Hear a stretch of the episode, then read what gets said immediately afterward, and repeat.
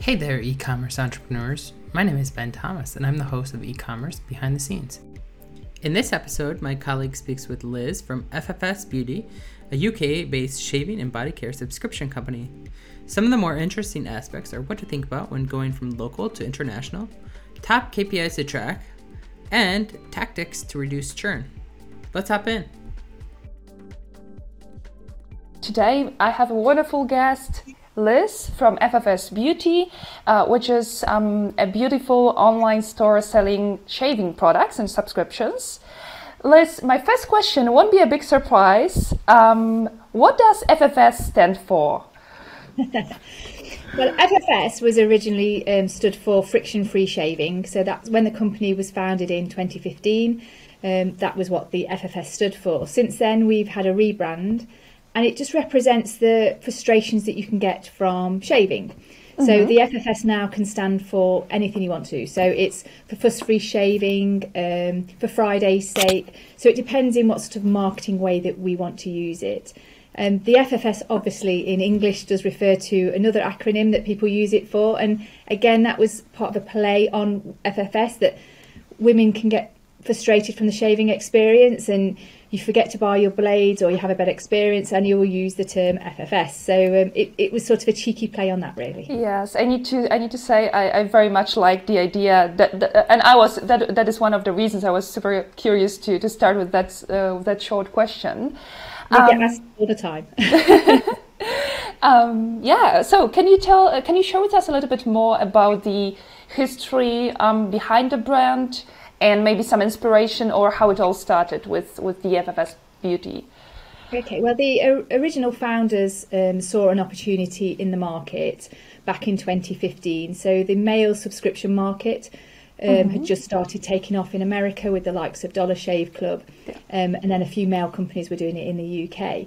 But they realised no one was doing it for the ladies, and they, they spoke to their wives and they said, "Yeah, no one is doing it yet. This is really interesting. It'd be it'd be great for us. The convenience factor of having the blades delivered every day, or every every every month, and not having to to go to the shops. Remember what razor you've brought, what blades fit your razor.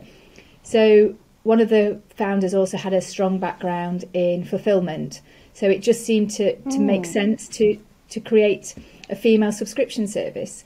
Um, and then they found the right sort of formula with the, the metal rose gold handle. It isn't something that the women had got. Um, we'd only got plastic razors, so going over to what the men have been used to, using really high quality metal razors and with a, a beautiful rose gold finish. So that's that's how it all started. Mm-hmm.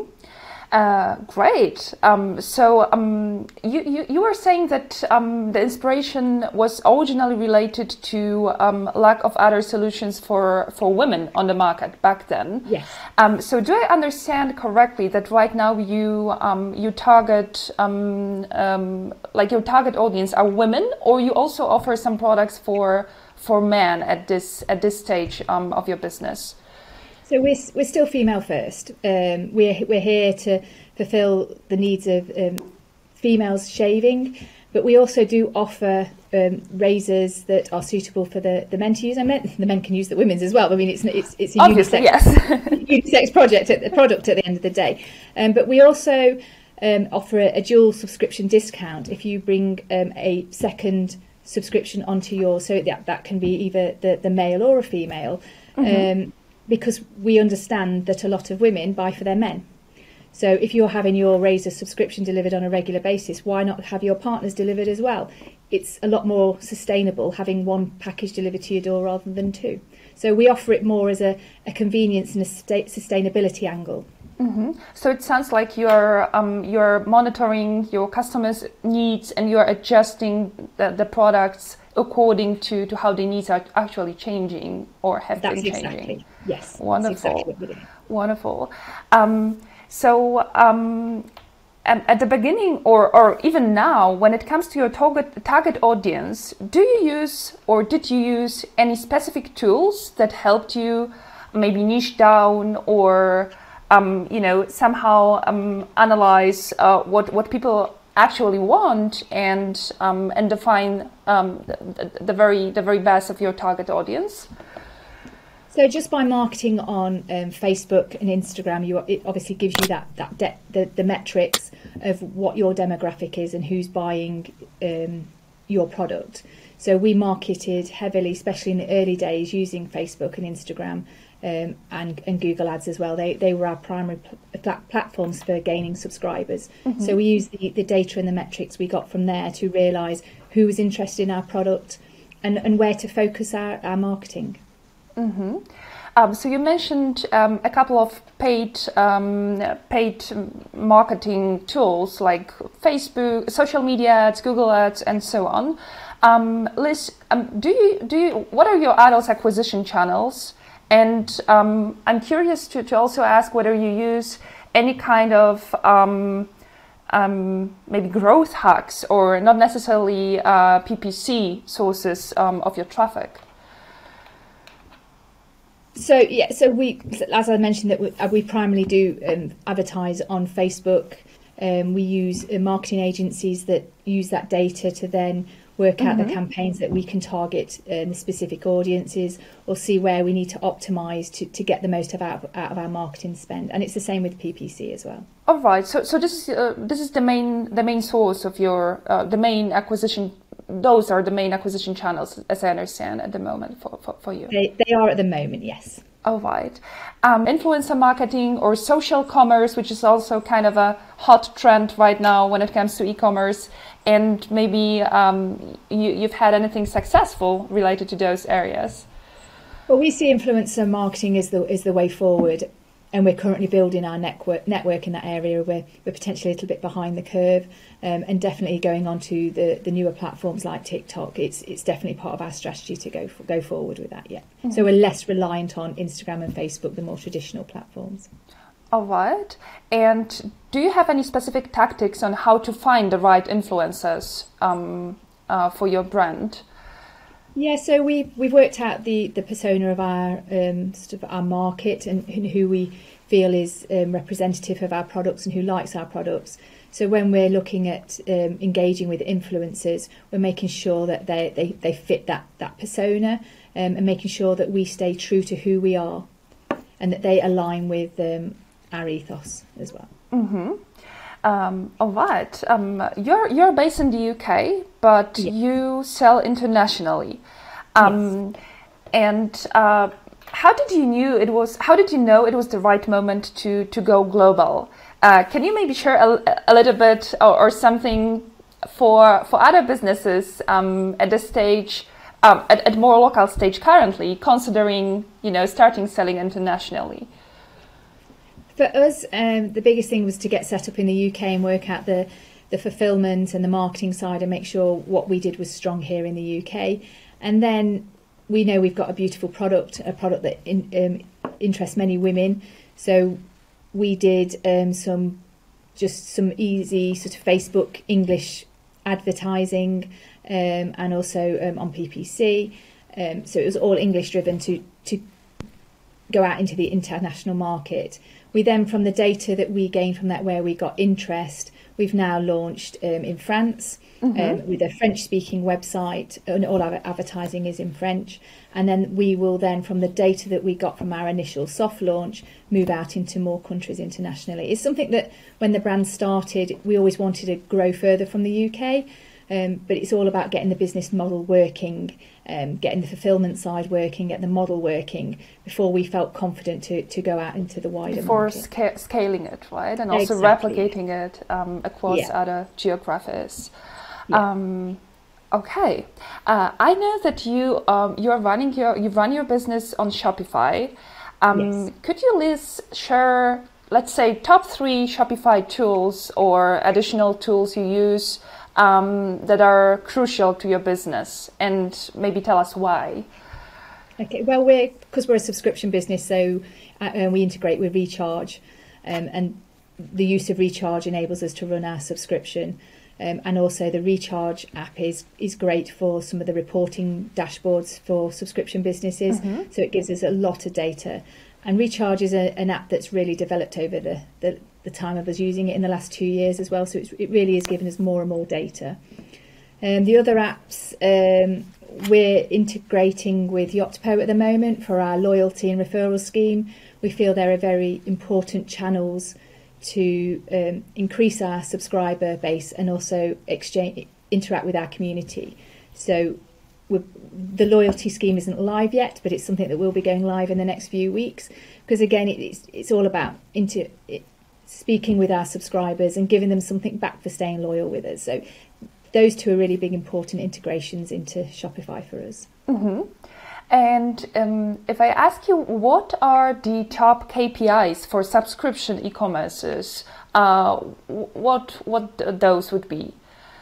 So our um, acquisition costs um, for acquiring a subscriber is so important for us because we don't want to be spending too much to acquire a subscriber. Mm-hmm. Because once you go over a certain level, you stop being profitable. So it's understanding at what level you can go up to to buy that subscriber.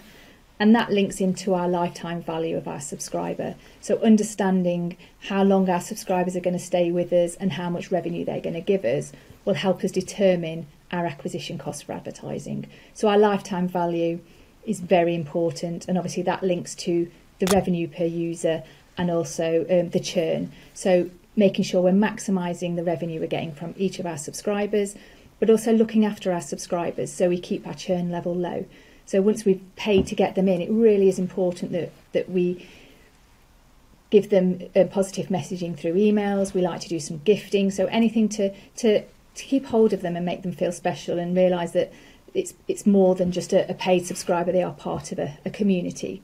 So something we like to do every quarter is do what we call a member benefits email. So we will partner with other subscription businesses or other eco-friendly businesses or business UK businesses that we feel fit our ethos, and we will offer our subscribers mm-hmm. discounts on that business.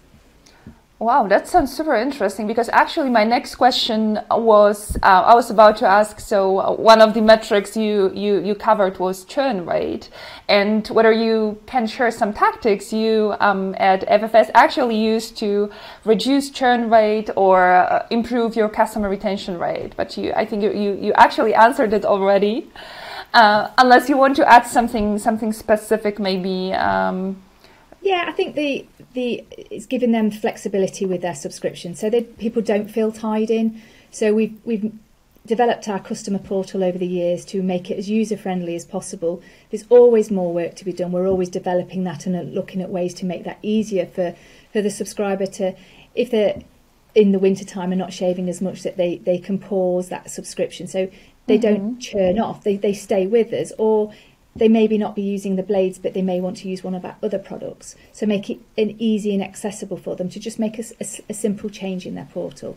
And I think that is really important for a subscription mm. business to give subscribers that, that flexibility. Super cool.